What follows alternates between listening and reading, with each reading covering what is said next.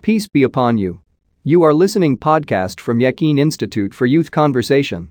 For more please stay tuned. അസ്സാം വലൈക്കും വറഹമത്തല്ലാഹി താല വബർക്കാത്തു അൽഹംദുലില്ല അൽഹംദുലില്ലാഹി ലദി കഫ വസ്സലാമുൻ അലാ ഇബാദിഹി ലദീൻ അസ്തഫ വഅല അലിഹി വസഹബിഹി അജ്മഈൻ അമാബാദ് വിശുദ്ധ ഖുർആൻ എന്താണ് എന്ന് നമ്മൾ പരിശോധിച്ച് കഴിഞ്ഞു അനുബന്ധമായി തന്നെ മറ്റു ചില സാങ്കേതിക ശബ്ദങ്ങൾ കൂടി നമുക്ക് പരിശോധിക്കേണ്ടതുണ്ട് സുപ്രധാനമായ ചിലത് അൽ ഹദീസുൽ നബവി അൽ ഹദീസ് ഹദീസുൽ കുദുസി എന്നിവയാണ്. ഹദീസ് എന്നത് പൊതുവെ നമ്മൾ ഖുറാനുമായി ചേർത്ത് തന്നെയാണ് വായിക്കാറും പഠിക്കാറും ഉപയോഗിക്കാറുമുള്ളത്.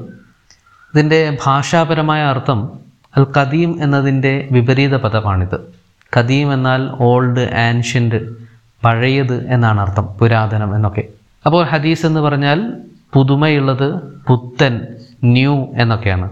അൽ അസറുൽ ഹദീസ് ന്യൂ ഏജ്. പുതിയ കാലഘട്ടം എന്നാണ് അർത്ഥം.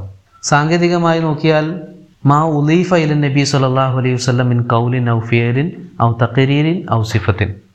വാക്കുകൾ പ്രവൃത്തികൾ മൗനാനുവാദങ്ങൾ സവിശേഷതകൾ എന്നിവ പ്രവാചകൻ സുലല്ലാഹു അലൈഹി വസ്ല്ലമയിലേക്ക് ചേർത്തി വരുന്ന റിപ്പോർട്ടുകൾക്കാണ് ഹദീസ് എന്ന് പറയുന്നത്.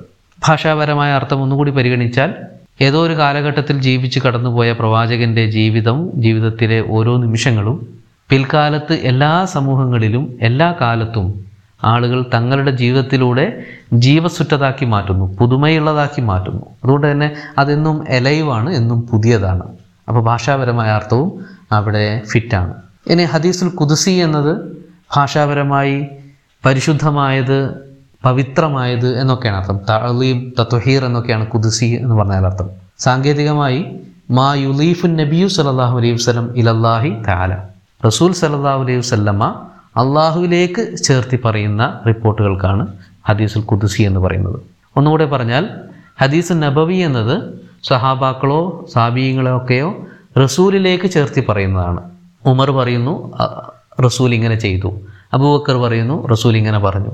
അബു ഹുറൈറ പറയുന്നു റസൂൽ ഇന്നിടത്തേക്ക് പോയി.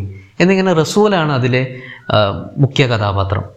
എന്നാൽ ഹദീസുൽ കുദ്സിയിലേക്ക് വരുമ്പോൾ റസൂൽ അള്ളാഹുവിനെ കുറിച്ചാണ് പറയുന്നത്. അള്ളാഹു എന്നോട് ഇങ്ങനെ പറഞ്ഞു. അള്ളാഹു എന്നോട് ഇങ്ങനെ കൽപ്പിച്ചു ഇങ്ങനെ ഉപദേശിച്ചു ഇങ്ങനെ നിർദ്ദേശിച്ചു തുടങ്ങി അള്ളാഹുവിലേക്ക് ചേർത്ത് പറയുമ്പോഴാണ് അത് ഹദീസുൽ കുദുസിയായി മാറുന്നത്. ഹദീസുൽ കുദുസിയും ഹദീസുൽ നബവിയും തമ്മിലുള്ള പ്രധാന വ്യത്യാസം ഹദീസ് നബവി അഥവാ റസൂലിന്റെ ഹദീസുകൾ തൗഫീഖിയാണ് അഥവാ അതിന്റെ വാക്കുകളും വാചകങ്ങളും അർത്ഥവും ആശയവും എല്ലാം റസൂലിന്റേതാണ് റസൂൽ സ്വന്തം നിലക്കാണത് പറയുന്നത്. എന്നാൽ ഹദീസുൽ കുദുസി എന്നത് തൗക്കീഫിയാണ് അഥവാ അതിന്റെ ആശയങ്ങളും അർത്ഥവുമെല്ലാം അള്ളാഹുവിന്റേതാണ് പക്ഷേ അതിന്റെ വാചകങ്ങൾ റസൂലിന്റേതായിരിക്കും റസൂലിനോട് അള്ളാഹു ഒരു കാര്യം സ്വപ്നം മുഖേനയോ മറ്റേതോ മുഖേന അറിയിച്ചു കഴിഞ്ഞാൽ അത് റസൂൽ തന്റെതായ ഭാഷയിലായിരിക്കും പറയുക. പക്ഷേ അള്ളാഹു പറഞ്ഞു എന്ന് പറയുന്നത് കൊണ്ട് തന്നെ അത് ഹദീസുൽ കുദുസിയാണ് ഹദീസ് നബവിയിൽ അതിന്റെ ആശയവും വാചകവും വചനവും എല്ലാം റസൂലിന്റെത് തന്നെയായിരിക്കും. ഇതാണ് ഇവ തമ്മിലുള്ള വ്യത്യാസം. ഇനി ഹദീസുൽ കുദുസിയും ഖുർആാനും തമ്മിലുള്ള വ്യത്യാസം പരിഗണിക്കുമ്പോൾ ഖുർആൻ ഒരു എജാസാണ് മൊഴിജിതത്താണ് എന്നാൽ ഹദീസുൽ കുദുസി അങ്ങനെയല്ല. രണ്ട് ഖുർആൻ അള്ളാഹുവിലേക്ക് ചേർത്ത് മാത്രമേ പറയാൻ പാടുള്ളൂ. അതിനിടയിൽ റസൂലിന്റെയോ മറ്റോ ഇൻവോൾവ്മെന്റ് ഇല്ല. മൂന്നാമത്തേത് ഖുർആൻ പൂർണമായും മുത്തവാത്തിറാണ്. മുത്തവാത്തിർ എന്നത് ഹദീസ് നിദാനശാസ്ത്രത്തിലെ ഒരു പ്രധാനപ്പെട്ട ഒരു സാങ്കേതിക ശബ്ദമാണ്. റസൂൽ സല്ലല്ലാഹു അലൈഹി സ്വലമയിൽ നിന്ന് പല പല ലെയറുകളായിട്ടാണ് ഹദീസുകൾ റിപ്പോർട്ട് ചെയ്തു പോകുന്നത്. ആദ്യം ഒരാൾ കേൾക്കുന്നു പിന്നെ അടുത്ത ആൾക്ക് പറഞ്ഞു കൊടുക്കുന്നു പിന്നെ അടുത്ത ആൾക്ക് പറഞ്ഞു കൊടുക്കുന്നു. ഇതിങ്ങനെ ഓരോ ലെയറുകളാണ്. ഈ ഓരോ ലെയറുകളിലും പലപ്പോഴും ഒരാളുണ്ടാവാം ചിലപ്പോൾ രണ്ട് പേര് മൂന്ന് പേരൊക്കെ ഉണ്ടാവാം. ഈ ഓരോ ലെയറിലെയും അംഗങ്ങളുടെ എണ്ണത്തിനനുസരിച്ചാണ് ആ ഹദീസിന്റെ സെഹത്ത് തീരുമാനിക്കുന്നത് അഥവാ അതിന്റെ സ്ട്രെങ്ത് തീരുമാനിക്കുന്നത്. എല്ലാത്തിലും ഓരോ ആളുകൾ വീതമേ ഉള്ളൂവെങ്കിൽ ആ ഹദീസിന്റെ സിഹത്ത് വളരെ കുറവാണ്. എന്നാൽ ആ ലെയറുകളിലെ ആളുകളുടെ എണ്ണം നമുക്ക് എണ്ണിയെടുക്കാവുന്നതിനും അപ്പുറം അൺകൗണ്ടബിൾ ആണെങ്കിൽ അത്രമാത്രം കൂടുതലാണ് എങ്കിൽ അതിന്റെ സ്വീകാര്യത വളരെ കൂടുതലായിരിക്കും. കാരണം നിരവധി ആളുകൾ ഒരിക്കലും ഒരു നുണ പറയുകയോ തെറ്റായി പറയുകയോ റിപ്പോർട്ട് ചെയ്യുകയോ ചെയ്യില്ലല്ലോ. അപ്പോൾ അങ്ങനെ നമുക്ക് എണ്ണാവുന്നതിലും അധികം ആളുകളുള്ള ലെയറുകൾ. എല്ലാ ലെയറുകളിലും ഇത്തരം അധികം ആളുകൾ ഉണ്ടെങ്കിൽ അത്തരം ഹദീസുകൾ റിപ്പോർട്ടുകൾക്കാണ് മുത്തവാത്തിർ എന്ന് പറയുന്നത്.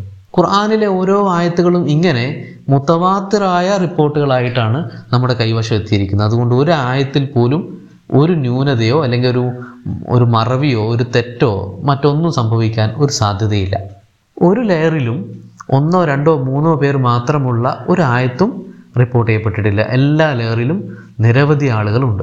എന്നാൽ പല കുതിസിയ ഹദീസുകൾക്കും പല ഹദീസ് നബവികൾക്കും ഇങ്ങനെയുള്ള വിഷയങ്ങളുണ്ട്. ഒരു ലെയറിൽ ഒരാൾ മാത്രം കേട്ട ഹദീസ് അല്ലെങ്കിൽ രണ്ടുപേർ മാത്രം അറിയാവുന്ന ഹദീസ് അങ്ങനെയുള്ള പല ഹദീസുകളുമുണ്ട്. അപ്പോൾ ഇത് ഖുർആാനിന്റെ ഒരു സവിശേഷതയാണ്. എല്ലാ ആയത്തുകളും എല്ലാ ലെയറിലും മുത്തവാത്തിറായിരിക്കും എന്നുള്ളത്.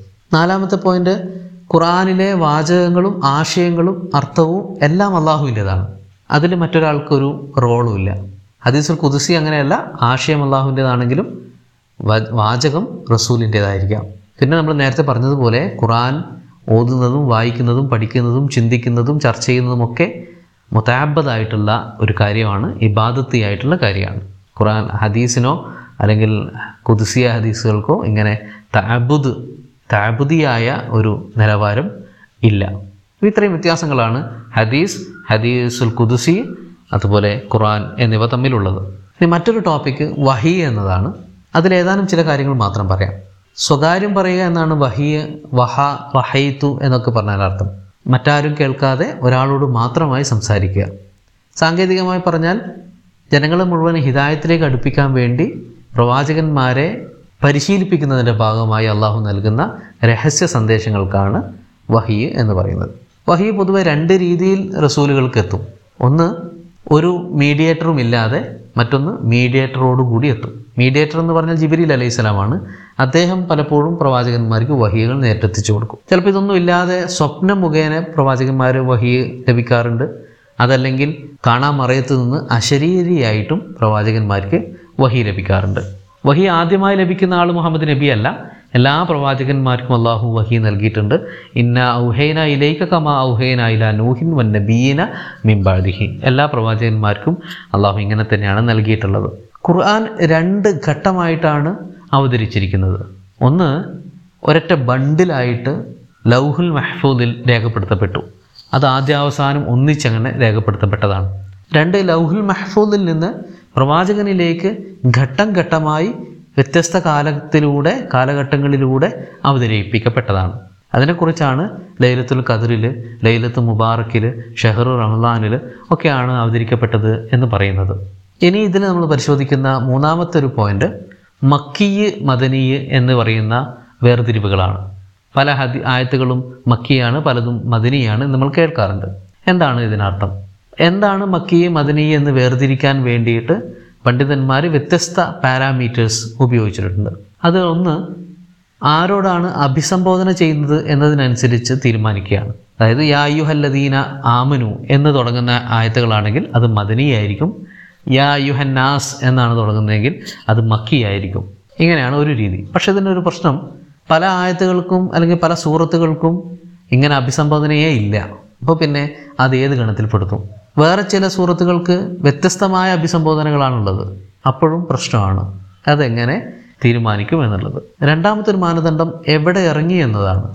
മക്കയിലാണ് ഇറങ്ങിയതെങ്കിൽ മക്കിയെ മദീനയിലാണ് ഇറങ്ങിയെങ്കിൽ മദീനയെ. ഇവിടെ ഒരു പ്രശ്നം മക്കയിലും മദീനയിലും അല്ലാതെ ഇറങ്ങിയ ആയത്തുകളുണ്ട്.